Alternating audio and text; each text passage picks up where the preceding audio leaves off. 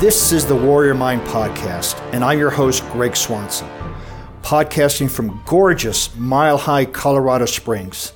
The Warrior Mind Podcast is a personal empowerment series that provides you the information required to develop a mindset of a warrior, maximize your human potential, and achieve peak performance. The Warrior Mind podcast is produced every week for your enjoyment, and show notes and links can be found at warriormindcoach.com. Use the pull down menu and look for the blog.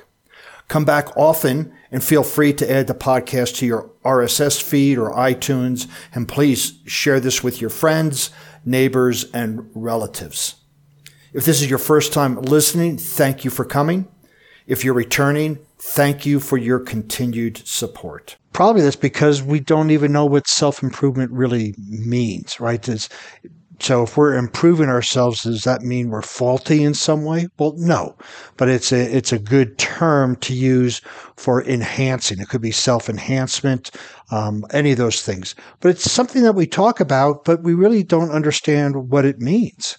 Um, and there are so many ways we can seek out self improvement. You know, if you look at the typical life coach um, tool, the wheel of life, there's work, relationships, physical health, financial, all of those. And those all make up part of self improvement because you, after all, are in the center of that wheel. And so there are many, many ways to seek it because there are so many aspects of ourselves. And we'll just go physically, mentally, emotionally, spiritually at the basic foundation when you work on those th- those four components, you're actually working on self improvement. But uh, sometimes, you know, we can make significant changes within ourselves if we put our mind to it and work with a proper coach and have goals that address where where we want to go to and make sure we have the resources right we set ourselves up for success we don't just say oh i'm going to do this and not realize how much effort it's going to take or how many resources it's going to take or, you know, how beneficial a coach would be. But we can make significant changes in our life. I've seen this happen with my clients that coach with me um, you know, for six months to a year, and at the end of that time frame, their life is completely changed, and it's because they we helped define where they wanted to go, what they wanted to do, the resources, the actions, the behaviors, all of that. Uh, we remove a lot of the limiting beliefs that have been holding them back. You know, and so, sometimes, however, you know, the same is true. You know, we can take small changes by taking small steps. Either way, either leaps and bounds in changes or small changes. If we're moving in the correct direction, that's all that matters. As long as we're moving towards enhancing or self actualizing um, again, we could start off with the physical, mental, emotional, spiritual. Take an assessment of where you are right now. Where do you want to be in six months? And that would be, quote, self improvement. So let's take a look at five goals that you could set. I, I've worked with, again, been coaching for almost 20 years, worked with CEOs, individual contributors, athletes, you name it, I've coached with them. And there are some goals that keep coming up with whomever I coach. And so I kind of put my favorite five together.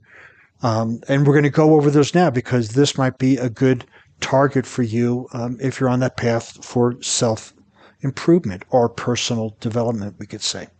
So the, the, the first one, if you've been listening to this podcast for any length of time, you should know that this is not a surprise, but establish a fitness program.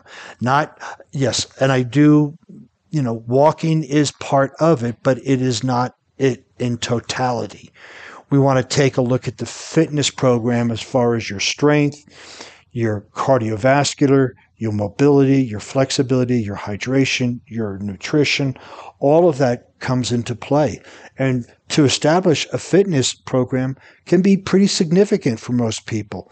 Um, the average person that I coach with goes to the gym for about an hour, but they don't track their progress. They don't do any cardio, or they do only cardio and no strength training. They do no mobility or yoga. They hardly put any steps in. They, they don't monitor their water and their nutrition is sadly lacking. So establishing a fitness program is probably the simplest thing to do. It's probably not the easiest because of all the access to online programs. If you haven't done one, um, access to a CrossFit box would be the best way for me to recommend going. But you know, take a look. Are you, you know, the shape that you want to be in? Can you walk up five flights of stairs without being out of shape?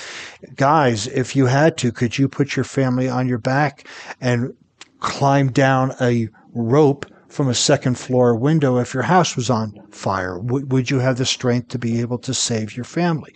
If not, you may want to start looking into a fitness program. Again, this is pretty straightforward, um, but many people don't do it.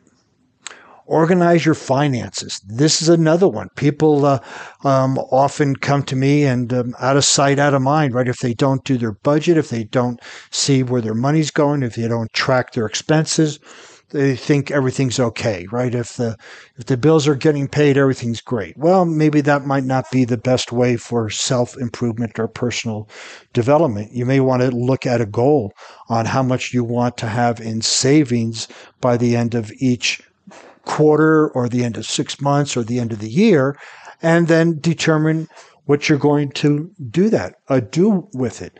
Uh, T. Harv Eker, one of my mentors, had a great system called the jars. It was six jars, and I can't recall of them offhand, but it was necessity, education, play, tithing, long-term savings, financial freedom account, and uh, uh, big expenses. And you would put those into, you would put money into each one of those every single time you got income. It didn't matter where it came from.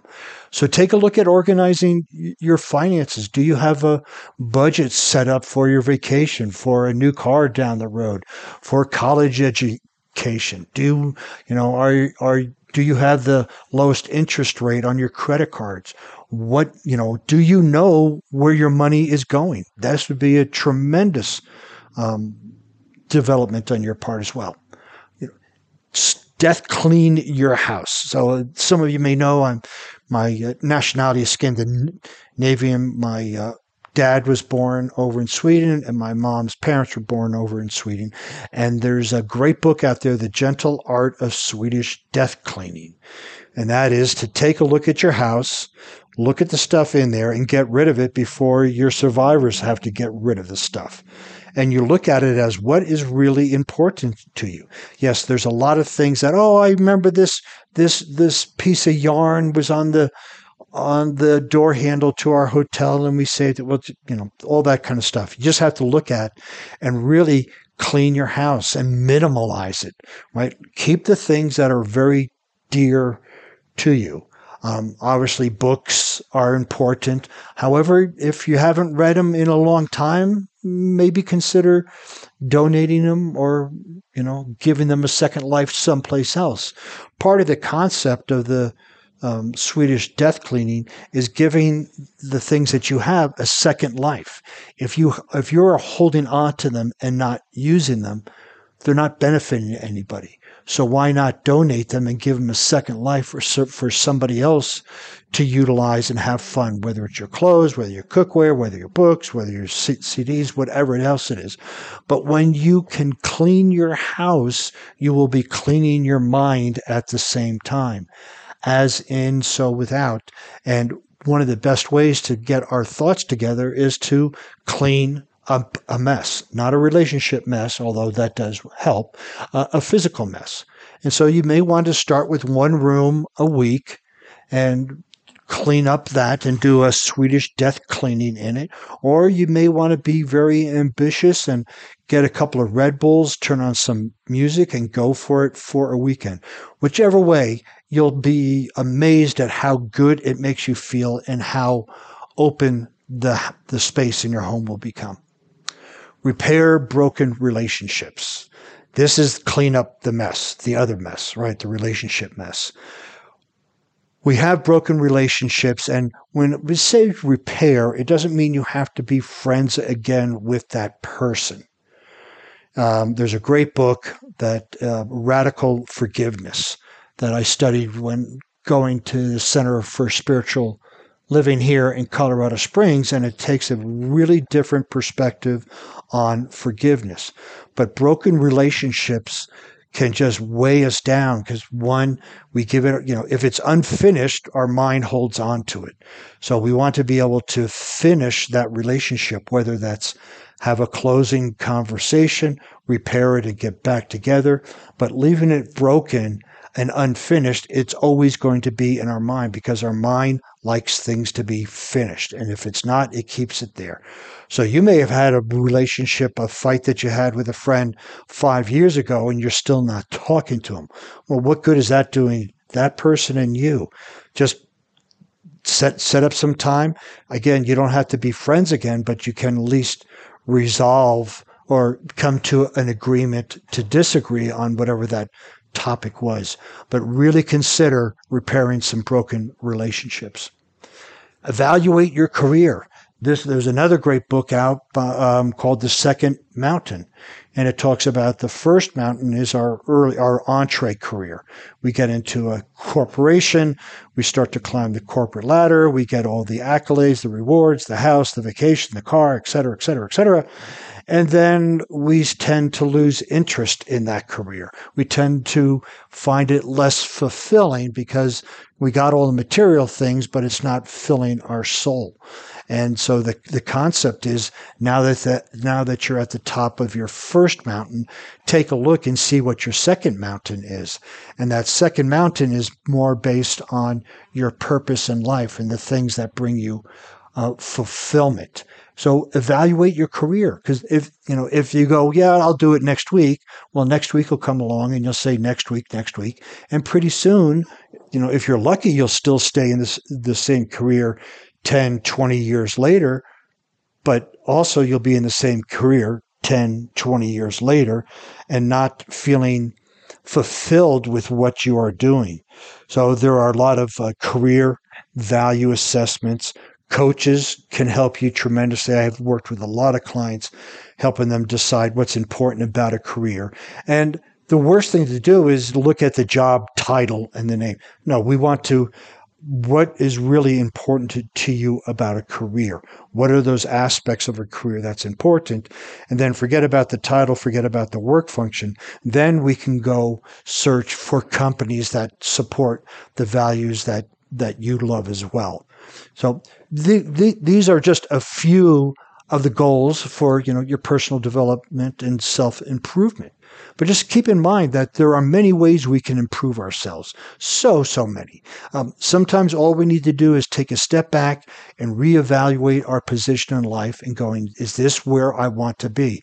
If I didn't move from this position anymore, is this where I'd want to be? Most of us hopefully will say no, so we can live into our full potential. Remember, you are in control of the choices you make to improve yourself and your life. You are always in control because as long as you have a choice, it's your control. And most of the time, we always have choice. If the, choice, the results of a choice we make or don't make may not be pleasant, but we are the ones making that choice. And so when we have that power, we can decide the choice.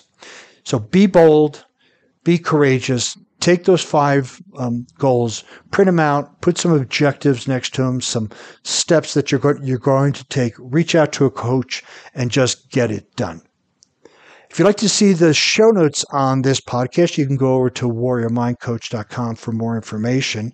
Um, while you're there on the internet, please follow me on LinkedIn, Facebook, Instagram, and Pinterest under Warrior Mind Coach be. If I didn't move from this position anymore, is this where I'd want to be? Most of us hopefully will say no, so we can live into our full potential. Remember, you are in control of the choices you make to improve yourself and your life. You are always in control because as long as you have a choice, it's your control. And most of the time, we always have choice if the, choice, the results of a choice we make or don't make may not be pleasant, but we are the ones making that choice. And so when we have that power, we can decide the choice. So be bold, be courageous, take those five um, goals, print them out, put some objectives next to them, some steps that you're, go- you're going to take, reach out to a coach, and just get it done. If you'd like to see the show notes on this podcast, you can go over to warriormindcoach.com for more information. Um, while you're there on the internet, please follow me on LinkedIn, Facebook, Instagram, and Pinterest under Warrior Mind Coach. Thanks for listening to the Warrior Mind podcast. If you like what you've heard, please tell your friends and subscribe by your favorite RSS or podcast feed. And remember, every facet, every compartment of your mind is to be programmed by you. And unless you take your rightful responsibility to program your own mind, the world will program it for you.